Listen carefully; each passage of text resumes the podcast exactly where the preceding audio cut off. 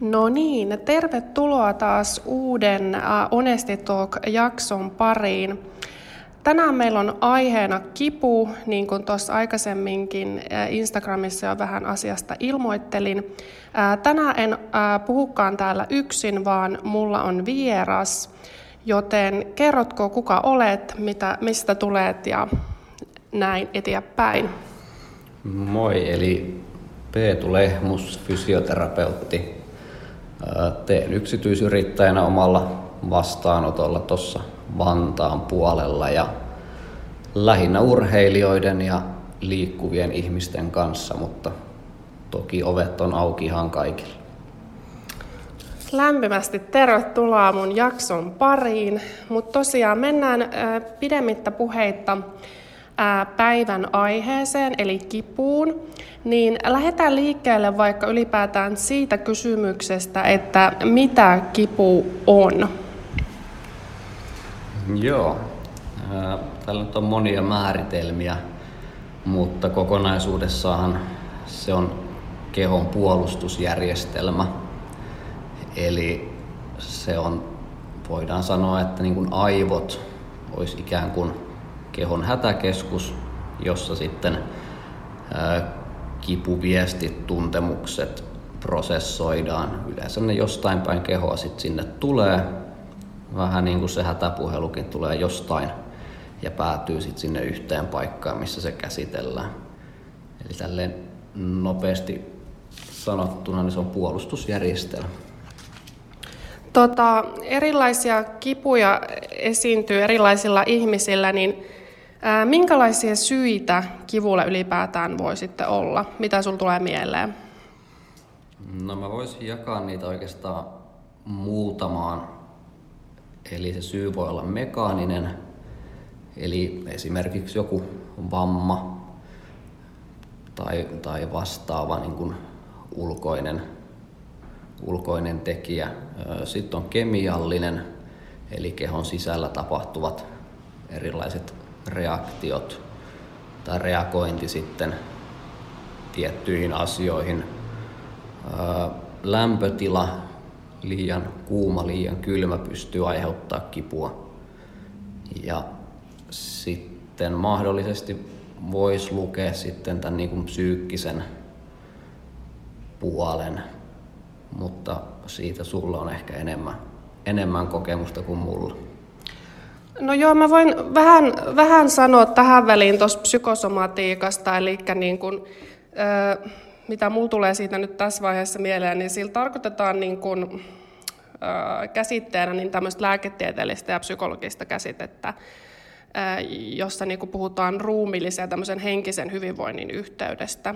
Et, et se on ehkä yleisestikin tunnettu, että ihminen on tällainen psykofyysinen kokonaisuus. Et esimerkiksi masennusahdistus ää, mielessä voi aiheuttaa tämmöisiä ää, fyysisiä oireita. Että tämmöinen psykosomaattinen kipu on ylipäätään, niin kuin, mä näen, että se on niin hyvin yleistä, mutta se on silti aika heikosti tunne, tunnettua. Ja tämmöisiä niin kuin esimerkkejä psykosomaattisista kivuista voi olla esimerkiksi niin kuin, mm, selkäkipu, päänsärky, migreeni, vatsakivut. Oma, omasta elämästä tulee mieleen niin sellaisia esimerkkejä, että, että on tota, niin, niin, ne just pelkoon liittyvät fyysiset oireet, mitkä, mitkä tulee, paniikkikohtaukset, traumaattiset tilanteet, epäonnistumisen pelko, tota, niin, niin, on aiheuttanut ihan semmoisia niin koko kehoon tulevia selkäkipuja tai päänsärkyä tai tärinää, vapinaa, ahdistusta. Että tavallaan niin kuin, että semmoiset tukahdetut tunteet ja mielensisäiset ristiriidat niin voi olla tietyissä tilanteissa, tai näin ainakin tutkimuksen mukaan voi nähdä, että ne on tietyissä tilanteissa niin kuin tämmöisten äkillisten tai kroonisten kipujen taustalla. Ja, ja ne niin kuin, tunteet on ikään kuin semmoinen niin kuin, äh, mielen, mielen heijaste siinä kehossa.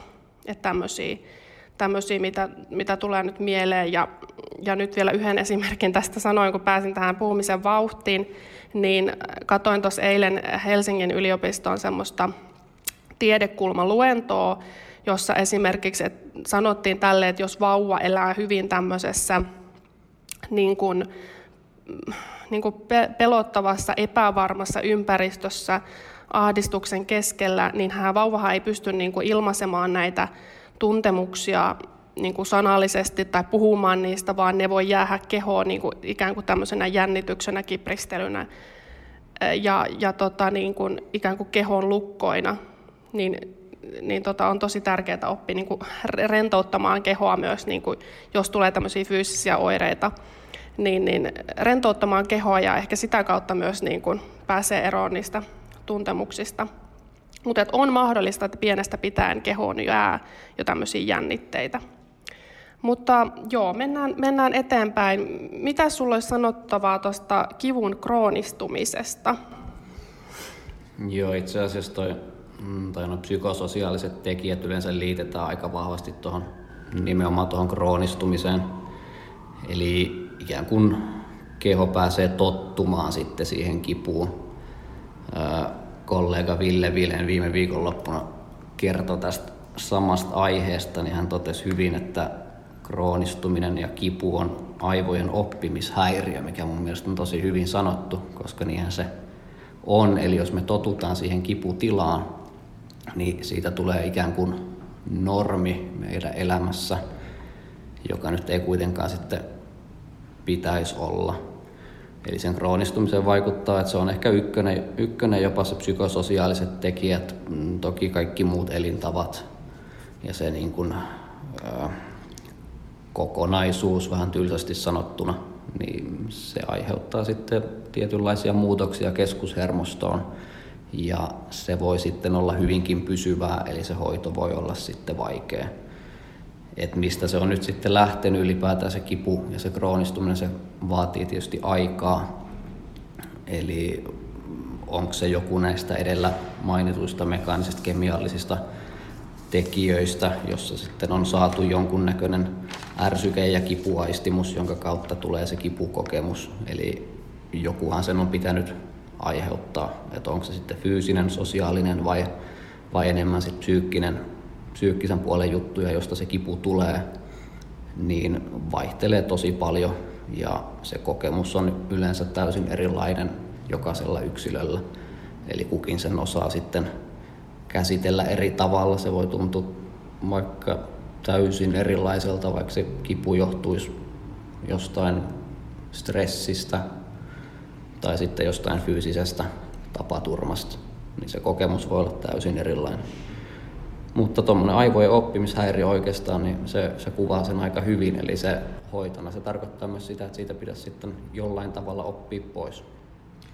Joo, tuohon lisään sen. Mä itse asiassa löysin täältä tota, niin Howard Schubiner, en osaa lausua oikein, mutta on tämmöisen kivunhoitoon erikoistunut lääkäri ja hän on niin kuin, tehnyt tämmöisen kirjan kuin Unlearn Your Pain, eli niin kuin, millä hän viittaa siihen, että kroonisesta kivusta, kivusta toipumisen kannalta on keskeistä oppia pois tästä aivoin ehdollistuneesta reaktiomallista, niin kuin sanoit. Eli Eli jos tämä asia kiinnostaa enemmän, niin tuo kirja voi olla hyvä, hyvä myös tämän asian käsittelyyn. Ää, mietin, että tulisiko mulla nyt tässä vaiheessa, voisin vielä tästä psykosomatiikasta puhua vielä tähän väliin ja sitten mennään tuohon kivun vaikutukseen niin kuin suorituskyky ylipäätään niin nopeasti kerron sen, että miten niin kuin tämmöinen psykosomaattinen kipu, niin mikä tavallaan se prosessi on. Se menee mantelitumakkeen kautta hypotalamukseen, limpisen järjestelmän kautta autonomisen hermostoon. Ja tämä niin kuin autonominen hermosto välittää keholle viestiä, joka taas aiheuttaa niin kuin paikallista hapenpuutetta, sanotaanko sitä nyt iskemiaksi, mä en ole varma, osaatko sanoa? esim. siellä autonomisessa tukilihaksissa tai hermostoissa, jos tätä aistimus syntyy. Ehkä. Tälleen mä, tälleen mä oon ymmärtänyt.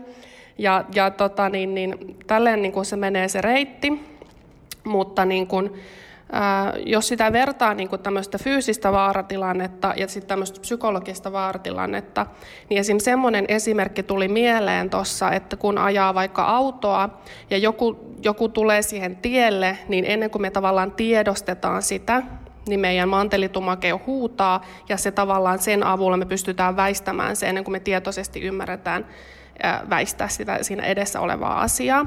Mutta sitten kun puhutaan tästä psykosomatiikasta ja psyko, ikään kuin psykologisesta vaarasta, niin se manteelitumake hälyttää niistä uhkaavista tunteista, ei niinkään niistä uhkaavista tilanteista, mutta ne uhkaavat tunteet aiheuttaa myös tavallaan sitä, sitä kehoon jäänyttä niin kuin hälytystilaa, että voi tulla niitä fyysisiä oireita jostakin, jostakin tunteesta. Ja, ja ne tulee, koska mieli ei niin kuin, tavallaan, jos ei mieli saa, niin kuin, ei pysty kertomaan niitä tunteita ääneen tai ne ei saa tulla nähdyksi ja kuulluksi, kuulluksi niin, niin kuin keho tavallaan toimii semmoisena puolustusreaktiona tai miten parametrina ikään kuin siinä, että keho tuntee sitten sen kivun, jos sitä ei pysty niin kuin päästämään ikään kuin ulos. ulos. Tollaisia tuli nyt mulla tähän mieleen, mutta... Toi oikeastaan menee ihan, ihan tota samalla tavalla. Esimerkiksi tämä autolla jo esimerkki, se toimii tämä systeemi samalla tavalla ihan niin kuin fyysisessäkin. Eli me saadaan jonkunnäköinen aistiärsyke. On se nyt sitten huomataan siellä edessä pomppiva jalankulkija tai, tai tota, mikä ikinä. Ja kun tämä tapahtuma on semmoinen, mitä me ei olla odotettu, eli se voi olla sitten esimerkiksi, jos mietitään fyysistä puolta, niin se voi olla, että joku lyö sua paistinpannulla. Sä et ole odottanut sitä. Niin siitä, siitä tulee se kipuaisti ja siitä seuraa se kipukokemus. Eli sama voi olla sitten sillä toimia niin kuin psykologisella tasolla. Yleensä se menee saman tien ohi, kun se kipu siitä laantuu. Joskus se voi jäädä päälle. Tosi hyviä pointteja. Mennään seuraavaksi tuohon kivun vaikutuksen suorituskykyyn. Mitä sul tulee siitä mieleen? Joo, mm, tämäkin on vähän, että tässä voidaan tätä pallotella tätä, että onko mihin puoleen se vaikutus nyt, että onko meidän suorittaminen urheilua vai onko se jonkin pääsykokeisiin lukua ja siitä selviytymistä, on, onko se joku haastattelutilanne, mikä se sitten, mikä se sitten on. Mutta kyllä, kyllä niin kuin ihminen yleensä haluaa vältellä sitä kipua, eli se ei ole semmoinen tila, mitä haetaan. Eli jo pelkästään se pystyy vaikuttamaan, että jos sä oot saanut kipukokemuksen jostain autolla ajamisesta ja sä oot säikähtänyt niin paljon, että sä oot joutunut väistää jotakuta toista ja esimerkiksi siinä vielä jopa loukannut sitten itseäsi, niin se voi johtaa siihen, että sä et enää uskalla ajaa autoa, koska sä yhdistät sen siihen, että autolla ajaminen tuottaa kipua.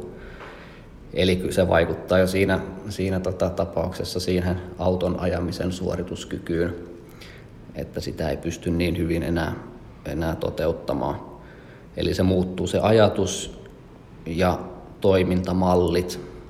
Eli otatko sitten seuraavalla kerralla bussin, etkä ajakkaa omaa autoa, vai, tai sitten tota, taas tuonne fyysiseen puoleen, että mm, jos sä oot vaikka nostanut jotain muuttolaatikkoa ja sulla on sattunut selkää, niin jääkö sulle siitä malli, että sä et enää nosta painavia asioita lattialta ollenkaan, sä mietit ehkä miten sä voisit nostaa sen paremmin tai sä menet treenaamaan, jotta sulla on vahvempi selkä ja seuraavan kerran ei satu. Eli tässä on niitä esimerkkejä, miten, miten sitä toimintamallia voi muuttaa myös sit kuitenkin positiiviseen suuntaan, että ei se aina tarvi olla negatiivinen. Voisin tuohon itse asiassa on kertoa yhden asiakas tapauksen. Tämä on tota, asiakkaan omalla luvalla. Hmm. Mutta että miten, miten se niin kuin kipu voi, voi tota pahimmillaan vaikuttaa. Tässä oli semmoinen vuoden jatkunut yläraajakipu, eli koko käsivarren varren kipu. Ö, siinä vaiheessa, kun asiakas tuli mun vastaanotolle. Ö, kipu on ollut ollut tota, välillä niin kova, että edes kynää ei ole pystynyt pitämään kädessä, saati pystynyt tekemään sitten mekaanikon töitä. Kyseessä 30-vuotias mies, eli aika nuori. Ja tota, mä vähän lainaan tästä, mitä hän on niin kertonut, että alkuun lääkärissä epäilty ylirasitusta, määrätty lepoa, särkylääkettä, ei oikeastaan vaikutusta. Kahden viikon jälkeen mennyt uudestaan lääkäriin, lisää lepoa, vahvempaa tulehduskipulääkettä. Auttoi toisen, toisen ylärajan kipuiluun, mutta toiseen ei helpottanut ollenkaan. Kädessä siis puutumista ja jatkuvaa kipua nollasta kymppiä asteikolla pahimmillaan yhdeksän, jatkuvasti vähintään kuudesta seitsemään. Eli siitä voi miettiä sitten, että jos kymppi on se pahin mahdollinen, mitä pystyy kuvittelemaan, mitä ei sitten enää kestäisi, niin ysi on jo aika, aika kova. Taas mentiin pari viikkoa eteenpäin ja tota, silloin, silloin kevennettiin sitten jo vähän työtä ja sitten mentiin jo vahvoihin lääkkeisiin, eli tuli ensimmäiset opioidit sitten mukaan. Ei auttanut kipuun ollenkaan, mutta henkisen ja fyysisen vointiin kyllä niin kuin negatiivisesti, eli kaikki suorituskyky romahti siinä vaiheessa. Hän vaihtoi lääkäriä ja hermorata-tutkimuksia, fysioterapiaa, vähän jumppaohjeita, ei helpotusta. Eli tässä vaiheessa rupeaa olemaan myös jo niin kuin pääaika, sanotaan pehmeä, että et kun apua ei tunnu löytyvän, vaikka sitä hakee. Hermoratatutkimuksessa löytyi lievää mm, rannekanava ahtaumaa, ei selitä kuitenkaan koko oireita, vahvemmat lääkkeet takas töihin, ei apua käsikirurgille, mm, ei apua. tuosta vielä vähän eteenpäin. Kuvattu, ei mitään poikkeavaa.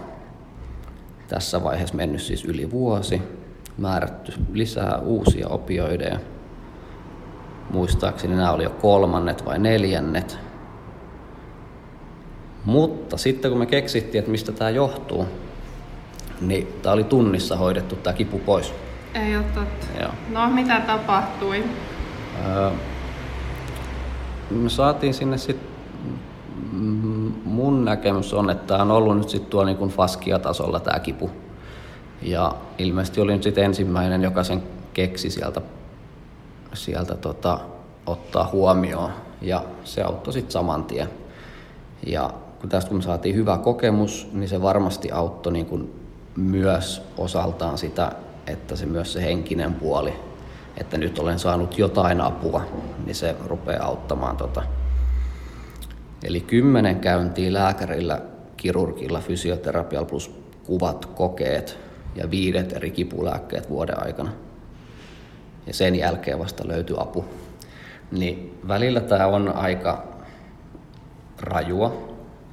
Ja tässä me nähtiin aika hyvin sitten taas se, että millainen vaikutus sillä fyysisellä puolella on sitten siihen psyykkeeseen, siihen mentaaliseen puoleen. Hmm. Sehän on tutkittu, että esimerkiksi tuolla faskia-tasolla, joka on, jonka tarkoitus on siis aistia kaikkea ulkopuolella tapahtuvaa, eli meidän asentoa esimerkiksi, niin sillä on ihan suora yhteys sitten aivoihin ja siihen niin kuin mentaalipuoleen. Et osalla on, että jos me hoidetaan, hoidetaan tällä tasolla, niin asiakas saattaa ruveta kertomaan jostain lapsuudestaan esimerkiksi. Tai alkaa itkemään. Kyllä. Eikä niin kuin, sillä ei ole mitään syytä, hän ei itse tiedä mitä tapahtuu. Mm. Välillä on tosi niin kuin, kovia niin kuin fyysisiäkin reaktioita, että se alkaa ihan pelottamaan. Hmm. Mutta et se, et, et, tässä nähdään, että kuinka, kuinka tota, herkkä toikin taso kehossa sitten on, on niin kuin muutokselle. Ja välillä se muutos pitää olla sitä aika aggressiivinen, että sinne saadaan jotain.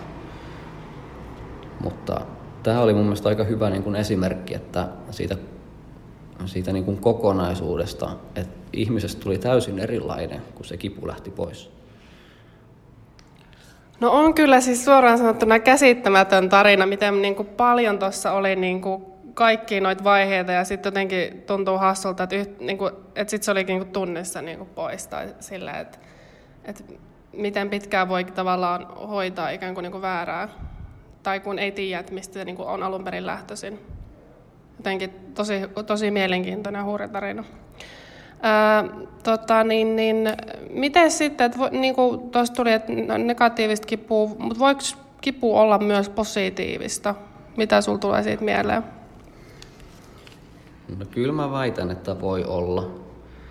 Että sanotaan, että vajaa vuosi sitten, sitten kun oltiin tuolla synnytysosastolla ottamassa meidän esikoista, niin ää, siellä kuvailtiin se, ne supistukset ja se, se tota, odottavan äidin kipu positiiviseksi, koska se johtaa johonkin hyvään. Mun mielestä se on ihan hyvä määritelmä. Mutta kyllä se niin kun, kipuhan kertoo aina jotain. Eli ei se niin kun turhaan tule. Et se, että miten me sit siihen osataan, osataan reagoida, niin se on tässä nyt ehkä se sitten, mikä siitä tekee positiivisen tai negatiivisen. Että jotain se viestii, että jotain siellä nyt muuttuu tai jotain pitäisi muuttua, että joku ei ole nyt hyvin. Niin se, että ohitetaanko me nyt tämä viesti, vaan että koitetaan turruttaa se ja jatkaa samalla tavalla, joka sitten voi johtaa esimerkiksi siihen kroonistumiseen. Vai reagoidaanko me siihen aikaisessa vaiheessa ja koitetaan selvittää, että mistä tämä nyt johtuu, että mitä tämä kroppa haluaa meille kertoa.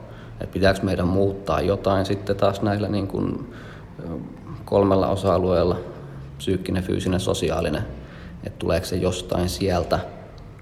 Mm, paljon tuli noita kysymyksiä, mutta mennään niin hetken päästä, niin tulee ehkä tähän vielä tarkemmin. Joo, tulee tosta kanssa itsellä mieleen, kun et mulla laittaa monet, monet viestiä niin just tästä henkisestä kipuilusta ja ehkä helposti niin ruvetaan just turruttaa niitä, ei uskalleta kohdata niitä, mennään vetää röökiä, viinaa, turrutetaan tunteita niin kuin ruokaan, kun se ratkaisu olisi itse asiassa siinä kivussa itsessään ja sen kohtaamisessa, että okei, kun mulle tulee tämmöinen tunne tai niin kuin, psykologinen tunne jostakin, ahdistus tai muu, niin, niin pysähtyisi mieluummin sen tunteen äärelle ja pohtisi, että mi, mis, mitä tämä yrittää mulle kertoa. Mä itse käytän hyvin paljon niin kuin kirjoittamista apuna, ylipäätään rentoutuminen, meditaatioharjoitukset, psykoterapia. Suomessa edelleen stigmatisoidaan tätä terapiaa menemistä liikaa. Traumojen hoidossa EDMR-terapia todella loistava, jos on jotakin niin kuin vaikeita. Ajatellaan nyt, nämä on rajuja raiskausta, lapsen seksuaalista hyväksikäyttöä, tällaisia tilanteita ja muita isoja traumoja, alkoholismia perheestä tai muuta, niin erittäin hyvä menetelmä. Eli ihminen voi van, äh, niin kuin vanhanakin kantaa lapsuuden trau, traumoja sisällään, kipuilee niin kuin henkisesti, mutta ei oikein ymmärrä niin kuin miksi. Niin, niin terapia on siihen erittäin loistava. Mutta mennään seuraavaksi noihin kysymyksiin, mitä te olette laittaneet, ehkä vähän niiden käsittelyyn. Voisi tuohon ehkä lisätä vielä sit ihan tuosta niin liikkumisen merkityksestä ihan tuossa niin psykofyysisessä mielessä, että se nyt on todettu olevan kuitenkin yksi parhaita myös kivun lievityskeinoja, että oli se kivun aiheuttaja oikeastaan mikä tahansa. Et jos otetaan nyt esimerkiksi vaikka selkäkipu, alaselkäkipu aika tavallinen, tavallinen vaiva, niin jos me katsotaan sitten taas niin se kivun hallintasuosituksia, niin anatomisesti keho on ikään kuin parhaassa asennossa selinmakuulla, jalat vähän koholla 90 asteen kulmassa lonkasta ja polvesta.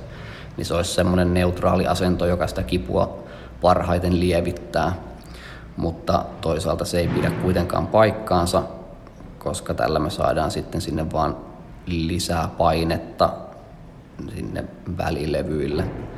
Eli kyllä se kuitenkin se pieni liike on se paras, paras vaihtoehto oikeastaan mihin tahansa että tässä ollaan välillä ehkä vähän liiankin varovaisia, että jos sattuu, niin ei liikuta, vaan esimerkiksi selkäkipu, niin kyllä se mä lähes aina ohjaan jonkunnäköiseen liikkeeseen. Jos se on niin kipeä, että sä et pysty kävelemään, niin konttaa tai pyöri siinä sängyssä tai vaihtele kylkeä tai tee jotain koska se paineen vaihtelu siellä on kuitenkin se, joka sen kivun saa sieltä hellittämään.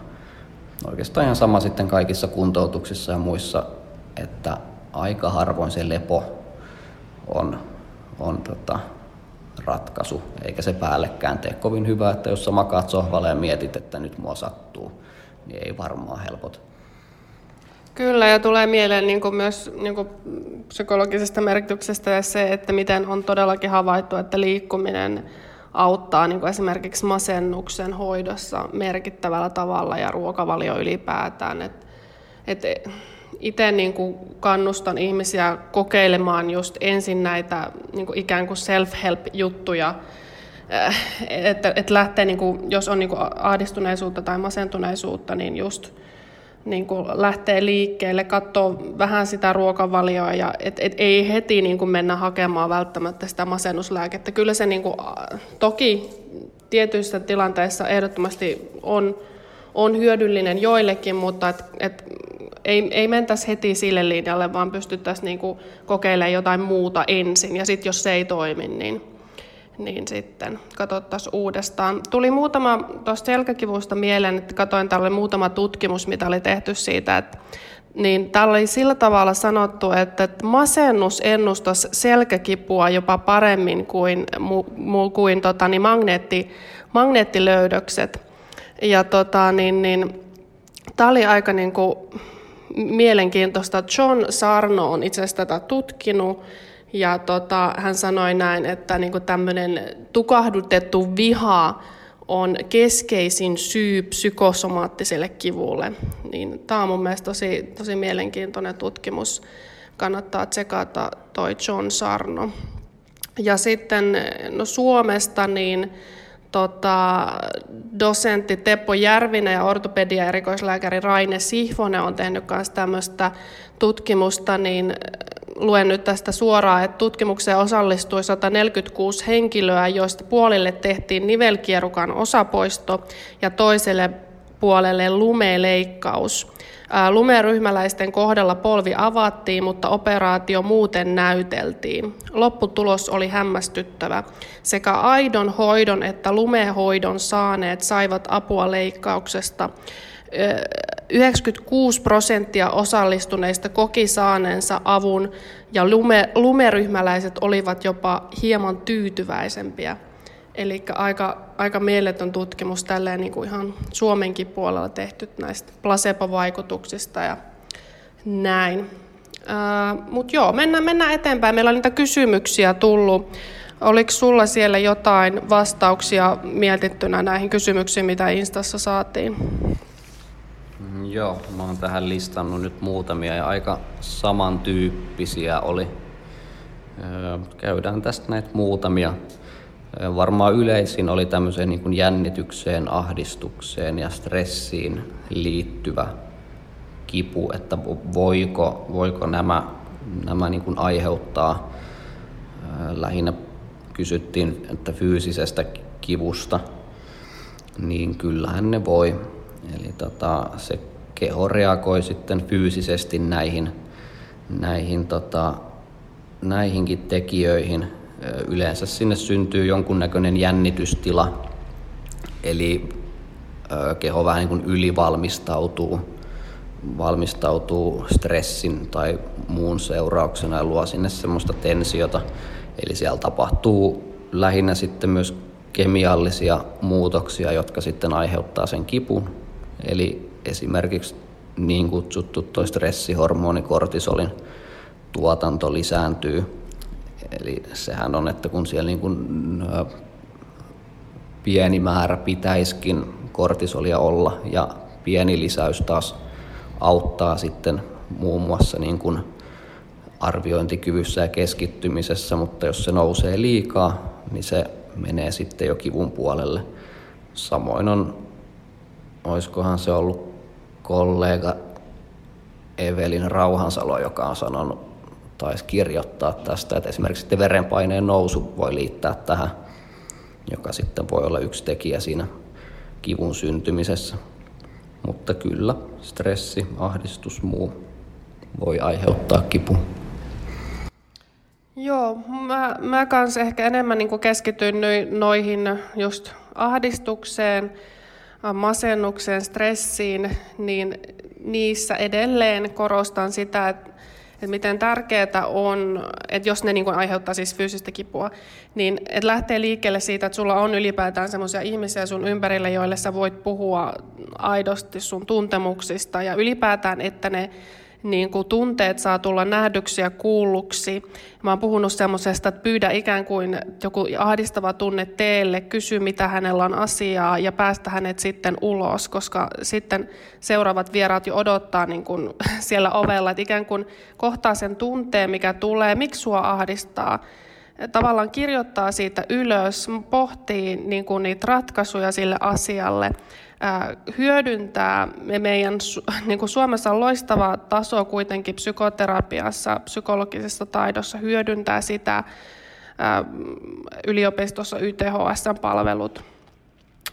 Tuota, niin, niin Sitten ylipäätään rentoutumisharjoitukset, että just tuossa itsekin kokeilin, kokeilin sitä, että jos mua ahdistaa ja jännittää ja mä yritän niin rentouttaa koko kehon ihan veltoksi, niin mun on tosi vaikea tuntea sitä ikään kuin sitä jännityksen tunnetta, koska mulla ainakin itsellä henkilökohtaisesti jännityksen kuuluu myös semmoinen jännittyneisyys siinä koko kehossa. Eli kokeilee semmoisia ihan totaali äh, rentoutumisharjoituksia, sitten se kirjoittaminen, äh, sosiaalinen ympäristö, se, että sulla on ihmisiä, joita edessä sä voit olla totta, sä voit olla aito, sitten vakavissa traumoissa tai ei niin vakavissa EDMR-terapia, todella loistavia tutkimustuloksia ihan yhdenkin kerran käynnin perusteella. tota niin, niin, näihin on tutustunut oikeuspsykologian kautta pikemminkin tarkemmin, tarkemmin, jossa on ollut tämmöinen rikosprosessi myös mukana. Ja sitten ihan toi psykoterapia. Mutta tämmöisiä nyt tuli niinku äkkiseltään mieleen noihin, noihin teidän kysymyksiin, mitä laitoitte, mitä voi semmoista ikään kuin self-help-juttua tehdä, tehdä kotona. Tuleeko sulla jotain nyt mieleen taas lisättävää? Ehkä tästä ei, tästä ei sen enempää. Varmaan hoitona just miettii se, että mikä, tässäkin, että mikä sen aiheuttaa ja pystyykö sitä sitä kautta lähteä purkamaan sitten edellä mainitun keinoin käsittelemään sitä helpottaa koloaan sillä, että se on hetkellistä ja antaa sen niin kuin vaivata sen kokeeseen lukuurakan ajan tai mikä ikinä se sitten onkaan ja sitten sen unohtaa. Vähän riippuu, että mikä sen aiheuttaa. No sitten vielä tähän loppuun haluaisin kysyä, että minkälaisella asialla niin kuin sun vastaanotolle sitten voi tulla, että minkälaisin oireen tavallaan voi varata sitten aikaa tai että mitä niin kuin sun palveluihin ylipäätään kuuluu? No kyllä se tietysti tavallaan ehkä menee, menee tuolla vastaanotolla se fyysinen puoli edellä, mutta ei tätä voi niin kuin unohtaa tätä kokonaisuutta, että, että jos ihan Suomen huipulta vaikka niin kuin fysioterapian osalta kysyy, niin esimerkiksi Hannu Luomajoki on ollut sitä mieltä, että kyllä tämä niin kuin biososiaalinen hoito pitäisi olla sekä kivussa että niin kuin ylipäätään se suunta, mihin, mihin tota, tätäkin alaa viedään. Että tota, kyllä se liikkuminen ja liike on se oma oma niin kuin, mihin ohjaa vastaanotolla ensimmäisenä. Toki siinä tulee sitten elämäntavat ja itsellä sitten myös tuo manuaalinen terapia jossain määrin ja tarvittaessa mukaan. Et, tästä oli itse asiassa kysyttykin vähän, että, ja että millainen sitten se oma niin kuin vastaanottotilanne on, mutta se riippuu ihan, ihan sitten, että minkä, minkä asian takia sinne tullaan. Mm, Tuossa oli muutamia niin kuin fyysisiä vaivoja kysyttykin, että miten tämmöisen hoitaminen. En nyt ehkä rupea niitä jokaista tässä käymään läpi, mutta tota, jos tosta, pitäisikö tuosta muutama kysymys poimia vielä? Joo, tavallaan. Niin, niin, äh, niin kuin yksilöllisistä eroista sitten vähän tuossa puhuttiinkin, että miten se kipu niin kuin käyttäytyy, niin siis mahdoton sanoa periaatteessa, että yksilölliset erot voi olla niin suuri. Mieliala, hormonit, uni, Sitten se fyysinen, psyykkinen, sosiaalinen tila elämässä ja ylipäätään se elämäntilanne, kaikki voi vaikuttaa. Ja et tosi, tosi vaikea sanoa, mutta yksilöllisiä eroja on, on paljon. Et sit, ehkä tos, mitä tuossa nyt kivusta kysyttiin, että onko sitä ylipäätään olemassa, entä jos se on jatkuvaa ja onko normaalia kipua olemassa. Niin jos näihin nyt koittaa silleen tiiviisti vastaa vaikka alkaen tuosta jatkuvasta, eli kyllä se syy olisi niin kuin se, että joku sen aiheuttaa, niin saada, saada se sieltä selville, jotta se hoitokin pystytään toteuttamaan mahdollisimman tehokkaasti. Eli kuten tässä niin kuin omassa keisissä tässä tuli ää, esille, että se ensimmäinen mielipide ei aina välttämättä ole se oikea, eikä välttämättä se toinenkaan. Eli kyllä mä kannustan aina niin kuin käymään sitten useamman alan ammattilaisella tai vähintään sitten eri, jos ei se ole se diagnoosi semmoinen, että se tuntuu susta oikealta. Suomalaiset on vähän sen tyyppistä kansaa, että kun sattuu, niin mennään lääkäriin. Ja lääkärin osaaminenkin valitettavasti on niin kuin rajallinen ja se koulutus ei kata ihan kaikkea. Et esimerkiksi tämmöiset niin kuin toiminnalliset niin kuin vaivat, niin vähän ihmettelen, että miksei nyt Suomessa voida suoraan tulla sit esimerkiksi fysioterapia, koska sitten taas fysioterapian koulutus perustuu siihen liikkeeseen ja sen toiminnallisuuden arviointiin ja sitä kautta sen ongelman selvittämiseen. sitä jatkuvaa kipua mun mielestä ei pidä kuitenkaan hyväksyä, eli just tämä, että haetaan sit sitä apua ja haetaan sitä ratkaisua ja kokeillaan erilaisia, vaikka eri, eri tota, erityisalojen lääkäreitä tai, tai sitten muita, muita ammattilaisia. Että ei se pidä olla semmoinen, että mulle nyt sanottiin, että tätä ei voi hoitaa ja tämän kanssa pitää elää, että ei se niin mene. Näitäkin tulee valitettavan paljon. Ja se voi hyvinkin olla ihan vaikka vaan sillä liikkumaan lähtemisellä, vaikka se kipu siellä on, niin se voi olla hyvinkin nopea apu. Ää, tässä oli itse asiassa mikäs tuohon liittyy. Olisiko se ollut toi, että onko normaalia kipua? Niin kyllä se on ehkä se oma kokemus kuitenkin aika paljon, että sen ihminen yleensä ymmärtää aika hyvin, että onko tämä nyt semmoista, että tämä nyt kuuluu tähän treeniin, että vähän tulee lihakset kipeäksi, vai onko tämä nyt sellaista, että kohta mulla on olkapää sijoiltaan, niin kyllä sen siinä vaiheessa tajuu. Mm, mutta tuossa kyllä niin kuntoutusvaiheessa esimerkiksi, niin kyllä se kipu tavallaan on osa myös sitä kuntoutusprosessia, varmasti myös niin kuin tuolla tota, niin kuin psykologisella puolella, että ei se, niin, ei se pelkkää niin kuin, tota, tasasta rullausta ole eteenpäin se kuntoutus koskaan. Ja sitten taas tässä fyysisellä puolella, niin kyllä se niin kuin kuuluu, että niin kuin sanoit, se lepo ei ole se ratkaisu. Eli kyllä se niin pitää päästä tekemään. Ja yleensä se vähän on epämiellyttävää, mutta että se, siitä kun pääsee yli ja siinä miettii, että mikä onko tämä nyt normaali vai ei, niin yleensä se lopputulos on sitten huomattavasti parempi kuin se, että sitä pientä, pientä epämukavuutta siinä ei kokisi ollenkaan. Ottaako viimeisen tuosta vielä, Joo. onko olemassa kipua? No kai sitä on. Eli sehän on, no siis niin tuosta käytiin, että se on, siis se on kokemus, eli sä koet kipua jostain syystä. Öö, onko se pelkästään päänsisäinen juttu? Periaatteessa joo, toisaalta ei. Eli siellä se niin kun käsitellään, se on se hätäkeskus, mihin ne viestit tulee. Että jos sä katkaiset puhelinlinjan, niin ei se kipu sinne, tai se viesti ei sinne pääse, sä et välttämättä tunne sitä kipua. Onko se kipu silti olemassa, voi olla, että se sitten muu keho reagoi siihen sitten, mm, kuten se reagoisi muutenkin, vaikka se linja olisi siellä kunnossa. Eli se kipu ei välttämättä ole pelkästään siellä aivoissa, siellä pään sisällä, vaan kyllä siellä, niin että jos puhutaan näistä mekaanisista, kemiallisista vaikuttavista tekijöistä, niin kyllä se on jollain tasolla siellä muuallakin, mutta et kyllä se niin kokemus ja se käsittely tapahtuu siellä päässä. Et kyllä, se, kyllä se kipu on olemassa, se on se puolustusjärjestelmä.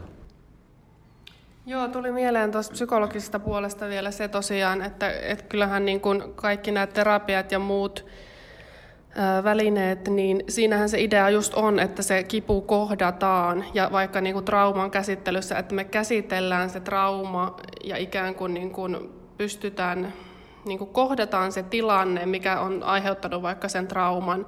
Ja se, se ei ole kivaa, sehän aiheuttaa niin kuin vaikka NLPssä, missä itse on ollut mukana, niin mulla tulee kyynelle, että mulla tulee niin kuin, menee keho ihan punaiseksi tai jotain, että sehän ei ole mukava niin kuin kohdata niitä traumaja, mitä mielen sisällä on.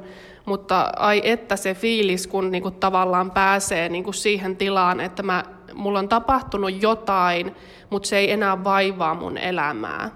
Ja, ja siinä just sen niin kuin turvallisessa ympäristössä, kun saa käytyä sen kipeän asian läpi, läpi niin se on niin kuin ihana helpottava tunne, että se ei enää vaivaa mun elämää millään tavalla, vaan mä pystyn käsittelemään sitä, sitä vähän niin kuin dissosiatiivisesta tilasta sille, että mulle tapahtui toi ja se oli niin kuin ikävä, mutta tavallaan ei niin kuin tule yhdeksi sen ahdistuksen kanssa, että että helposti tapahtuu sellaista, että mä oon, mä oon kävelevä ahdistus, eli se tunne niin kuin valtaa sen koko kehon, jos sitä ei käsitellä millään tavalla. Mutta joo, mun mielestä tässä tuli niin kuin tosi, tosi hyviä pointteja nyt niin kuin esiin, ja ainakin osittain pystyttiin vastaamaan ää, lukijoiden tota, niin, niin, kysymyksiin. O, olisiko sulla jotain lisättävää? Haluatko kertoa, mistä sut ylipäätään löytää? ja, ja tällaista. Niin, to, toi oli varmaan se alkuperäinen kysymys, minkä sä kysyit, mihin en tainnut edes vastata. Eli tota, joo, mulla on tuossa Vantaan, Vantaan Koivuhassa oma toimipiste, missä pääasiassa teen öö, urheilijat, treenaavat, harjoittelevat, liikkuvat ihmiset on se pääkohderyhmä. Ja suurimmalta tosin suurin osa on sitten jonkunlaisia urheiluvammoja, tuki- ja liikuntaelinsairauksia, liikkumisen mm, ohjaamista,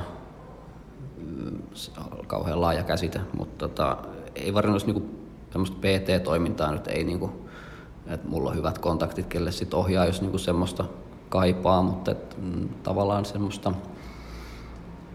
lajinomaista, lajia tukevaa harjoittelua tehdään sitten kyllä ihan niinku aktiivitreenaajasta olympiatasolle. Et aika laaja on toi kirjo, ketä tuossa käy.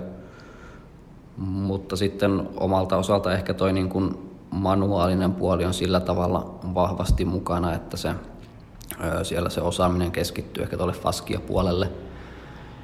Ja se on aika isossa osassa myös tuon kivun kanssa, että se nyt on niin huomannut, että sitä, sitä kautta pystyy pystyy hyvinkin tehokkaasti myös kipua helpottaa, sikäli mikäli se siltä tasolta johtuu. Mutta yleensä aika hyvin saadaan sitten selvitettyä kuitenkin, että, että mikä siellä on se päätekijä. Tai jos ei, niin sitten on onneksi hyvät kollegat, kelle osaa ohjata. Mutta ehkä niinku sen tyyppistä, sen tyyppistä, että varmaan nettisivuilta ja Instagramista löytää niin kuin lisätietoa aika paljon, että sinne tulee suht paljon päiviteltyä ihan ilmaisia vinkkejä ja vähän meininkiä, että minkälaista se oma tekeminen on. Mutta mun nimellä ne oikeastaan löytyy. Joo, mä laitan tähän podcastin alle vielä tota, niin Peetun yhteystiedot tai ainakin nämä tilit, mistä sinut löytää. Ja tota, semmoinen, mä oon huomannut, että sulla on niitä mustelmallisia kuvia siellä. Mun on pakko no, kysyä tästä vielä nopeasti, että niin kuin mitä siinä, onko se just sitä faskia hoitoa, mistä kun ihmiset saapuu ihan niin kuin pois sieltä hoidosta niin kuin mustelmia täynnä, niin mistä, se, mitä siinä, mistä siinä on kyse? Joo, se on, se on yksi niin kuin, työkalu tai hoitomuoto nimenomaan keskittyen tuolle faskia-tasolle se, mistä se jälki siihen tulee, niin se on siitä, että siellä niin kuin faskian kerrosten välissä on sellaista ikään kuin voiteluainetta, hyaluronihappoa plus paria muuta. Ja jos sen kemia jollain tavalla ja sen niin kuin muodostuminen, toiminta siellä häiriintyy niin sanotusti, niin se alkaa sitkostumaan eli muuttumaan liimaksi. Ja se rajoittaa sitten sekä tota, niiden kerrosten välistä liukumista toistensa suhteen sekä sitten noiden niin kuin mekanoreseptoreiden toimintaa, jos siellä on siis todella paljon erilaisia tota,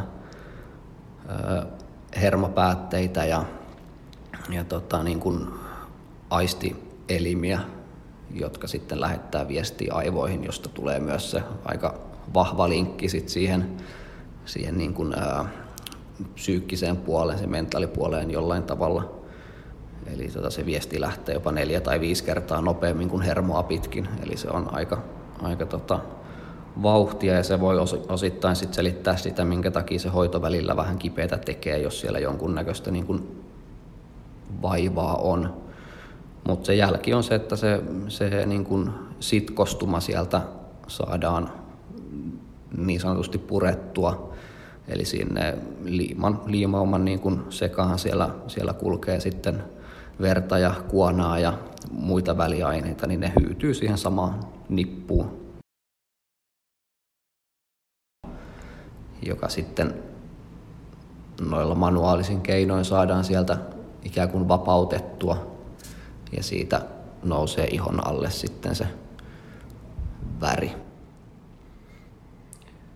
Kiitos. Tämä oli oikein kattava, kattava selitys tälle asialle, mutta nyt varmaan ollaan saatu niin päällisin puolin kaikki oleellinen tässä läpi käytyä. Kiitos Peetu, että olit vieraana. Kiitos, tämä oli ilo. Ja tota, teidän kanssa nähdään sitten taas ensi viikon jaksossa, mutta eipä tässä muuta. Ihanaa viikkoa kaikille ja kiitos kun olitte kuuntelemassa mukana.